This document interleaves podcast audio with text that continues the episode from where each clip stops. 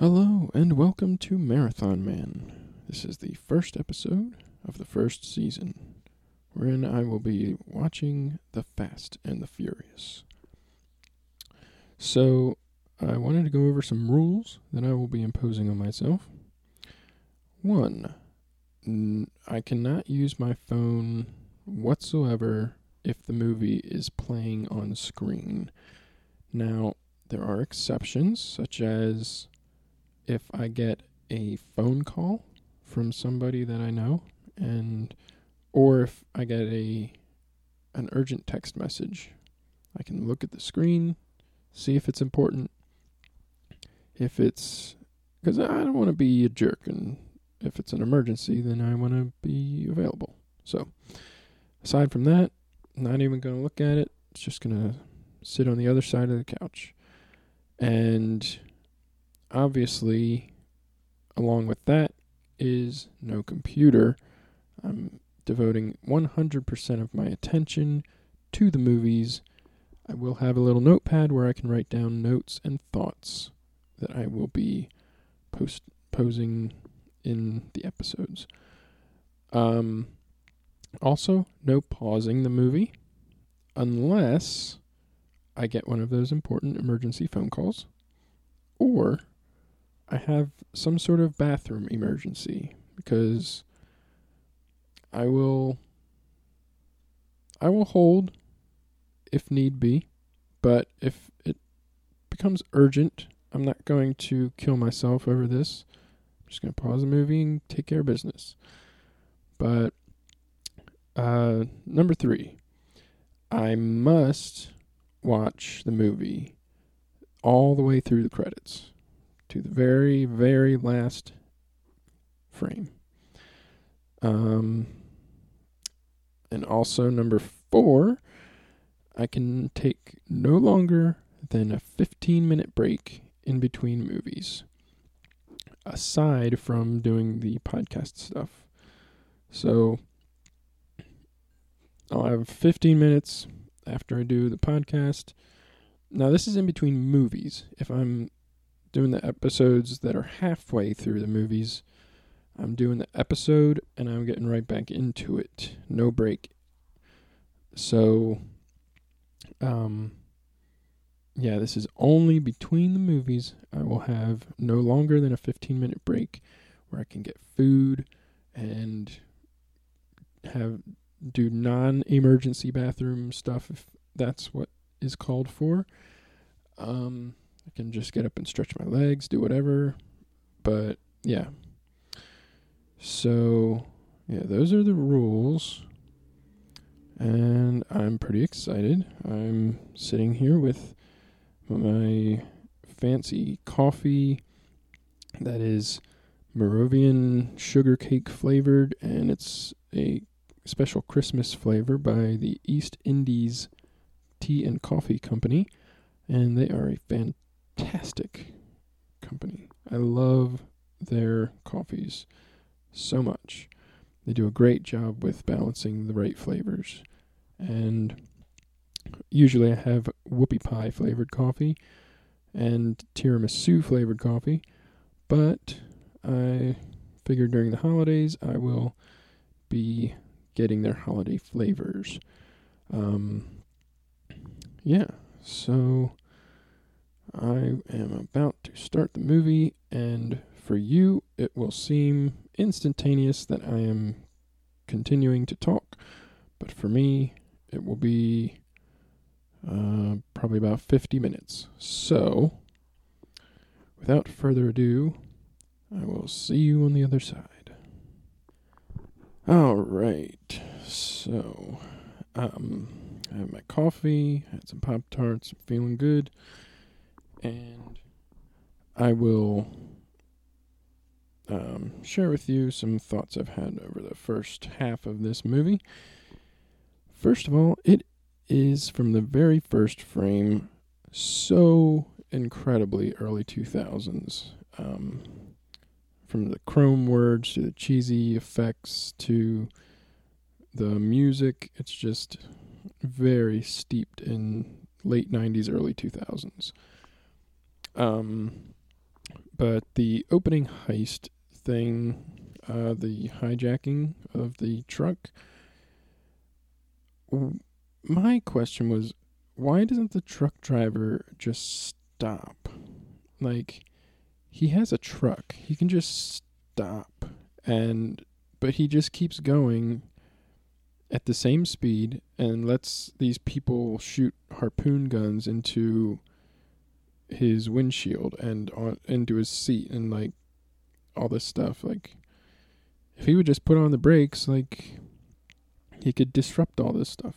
Well maybe he's worried about guns or something if he slows down. I don't know. But um also we get our first car under the truck in that opening hijacking scene. Um, I thought the first one was later in the movie, but I guess we get more than one because uh, happens right here in the opening scene. And uh, if, I mean, if you're not following along this, where the car drives sideways under the truck, the trailer. Um, yeah. Which is impossible in real life, by the way. Um, yeah. But uh, I love the line from Vince of, What is this guy, sandwich crazy? I think that is a fantastic line. Um, and in that scene as well, when he's in the diner, or not, is it the diner? I don't know. I mean, it's a little food place. Um, the music in that scene is so 90s. Uh, and I don't know if that's like an original song for the movie or if it's a real song. Probably for the movie. Um, but yeah, on Brian's driver's license is the name Brian Spilner. Now, I cannot remember if the last name is his real last name, but either way, he's using his real name here. At least his real first name, possibly his real last name. I'll get back to you in the next episode once I find out for certain. But that is a bold move for an undercover cop to use your real name where they can just check on anything about you. Um yeah, that's living life on the edge right there. Um but also the first street race music uh the first street race the music changes songs like every 10 to 15 seconds it's like we're hit with like three different songs in the span of half a minute because they're just blowing through these things um just to give people like oh i know that song. Oh i know that song. But um yeah. Speaking of that street race why wouldn't brian just bring two thousand dollars to buy in? Like the LAPD that he works for? Like there's no I mean they bought him a car. They're how can they not afford $2000 to have him be able to race like that? Maybe they didn't know the specific number but obviously they could have given him some money for this thing if then again maybe they didn't know that he was going to get into the street racing itself but then again, what is he even doing undercover then? I don't know. Um or maybe he was just like, "No, I'm going to not buy in. I'm going to put up my car and maybe that will um aid in my infiltration." Maybe that's what his thoughts and plans were. I don't know. I don't know. But it worked, I guess. Um, yeah, the effects during the first street race are incredibly bad. They have not aged well. Um, and uh, during the race, Brian damages his car so bad. Like, it is nearly undrivable. And then, like, he's limping back to the finish line with that thing. Or, yeah. And he somehow just gets, like, makes a good getaway. Like, he just fires that thing up and starts driving away, like, speeding away from the cops and everything. Like, I don't know. They're, like, also, the floor in the passenger seat like blew off. Like it like ejected from the car and there was a hole in his floor. But then Toretto gets in, or Dom, if you will, and they make no mention of the fact that there's a giant hole in the floor, and it looks like Dom's having no trouble just sitting there. Um, and they're just having a nice, normal conversation, despite the fact that there would be like crazy winds happening. Like they would have to be shouting at each other. Either way, um, Brian is either a really good actor or a terrible police officer. Because I don't know. It's hard to it's hard to say because on the one hand he makes up like he like he could have said anything. He could have been like, "Oh yeah," like Dom's questioning him about like, "Well, you seem like you've done this before. Were you a wheelman?" He's like, "No." Were you in you know jail or were you a racer? Like all this stuff, and he's just like, "No, no, no, no." Like he's telling the truth, but it's also like the only logical end to that scenario is like, oh, so you're a cop and you know how to do stuff. But then Dom reveals that he had his people look up information about Brian and found out that he stole cars in that put him in juvie, which I assume the LAPD put that in his record um, in case they looked it up. That's my assumption. But honestly, I wouldn't be surprised if that was a real thing. That, you know, and Brian looks legitimately surprised that they've looked into it. So. It's hard to say. Either good actor, horrible police officer. Um, but he he does get into that gang pretty well. So I don't know. I'm torn on that one. But uh, one thing I noticed shortly after that, they have the encounter with the Asian gang on the motorcycles, and they take them back to their I don't know base of operations or whatever, and the music here I never noticed is a reprisal of the music back when Vince and Brian were fighting outside the diner. Uh, the Watch Your Back song. It's like on drums and you can tell like if you're listening to it you can tell it's like the same rhythm of like the words but like on drums. And i thought that was pretty cool. Because you know it's a similar like it's a similar thing. Like they're in danger and you know possibly getting into a fight and all that stuff. Like well done. Well done. I should have looked up the composer's name, but um, whoever you are, not a bad job. Um, And then when they go back to the party, another line I didn't notice before was uh the I can't remember his name. Um little squirrely guy with uh ADD.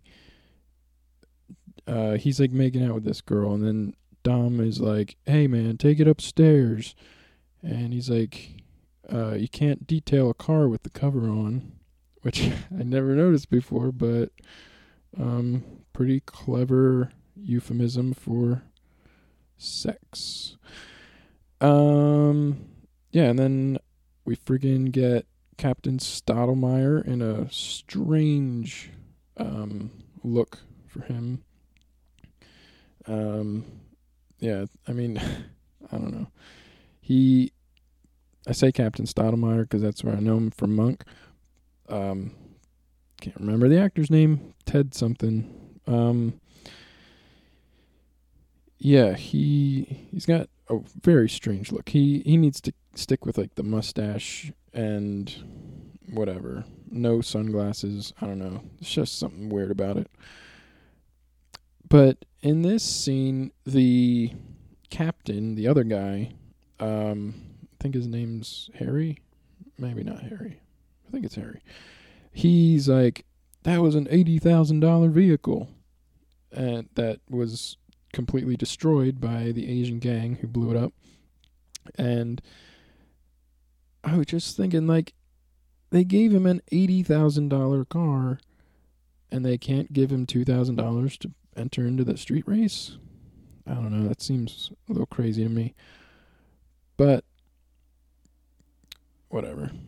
Um, also, uh, shortly after that, they're still using floppy drives at this point. Um, I didn't think the movie was that old, but I guess I don't know. Maybe 2001 was still floppy drive era. I don't know. I can't remember. But I, I thought that was funny. He pops in a floppy drive, and then that's the like blueprints of his upcoming car that they're working on.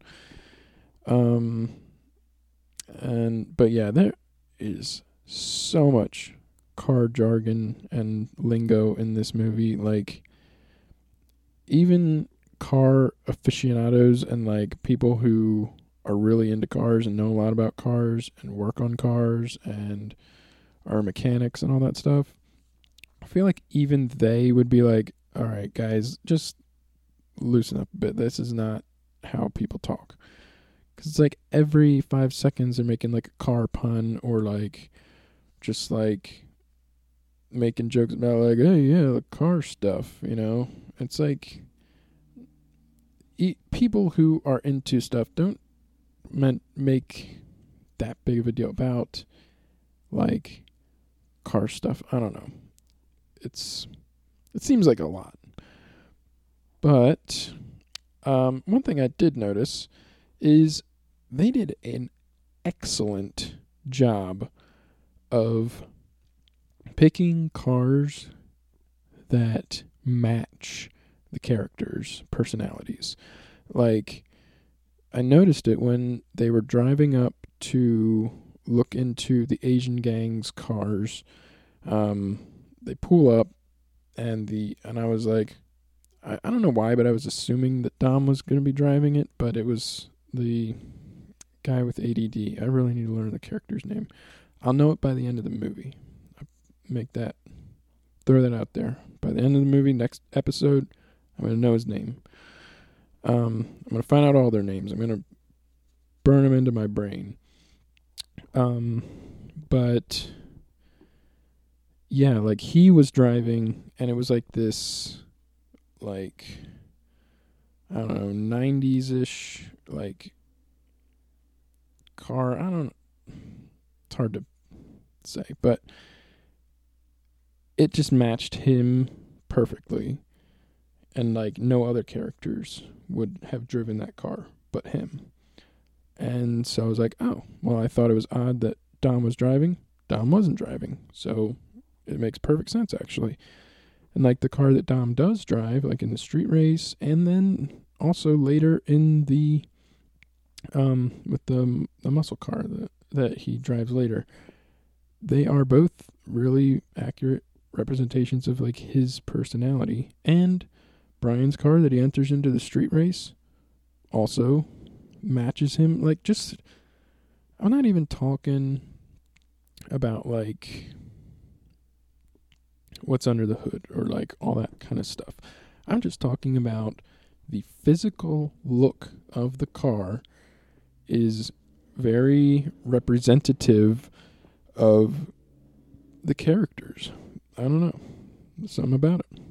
Good job. Um, I don't know if the director himself chose the cars or something, but I would assume it would be the maybe set designer or hey, maybe the actors themselves are like, all right, I like this car. This is my car. Maybe they let them pick the car themselves. That could work. That could be why they match their personalities so well. I don't know. But yeah. So at the end of the first half ish, I went a little over first half. I'm at like 58 minutes. There's still 48 minutes left. Um, but I wanted to get a nice stopping place, like the midpoint. Um, but uh, Dom has just shown Brian the car that him and his dad worked on, told him the sad story about watching his father die and beating up some guy who caused it. And we get the uh, pretty much tagline of the movie I live my life a quarter mile at a time. And uh, yeah, so I guess we'll leave the first episode at that, I believe. And so I will see you in the next episode with the second half of Fast and the Furious. And I will know all of the characters' names by then. I will make sure of it. See you there.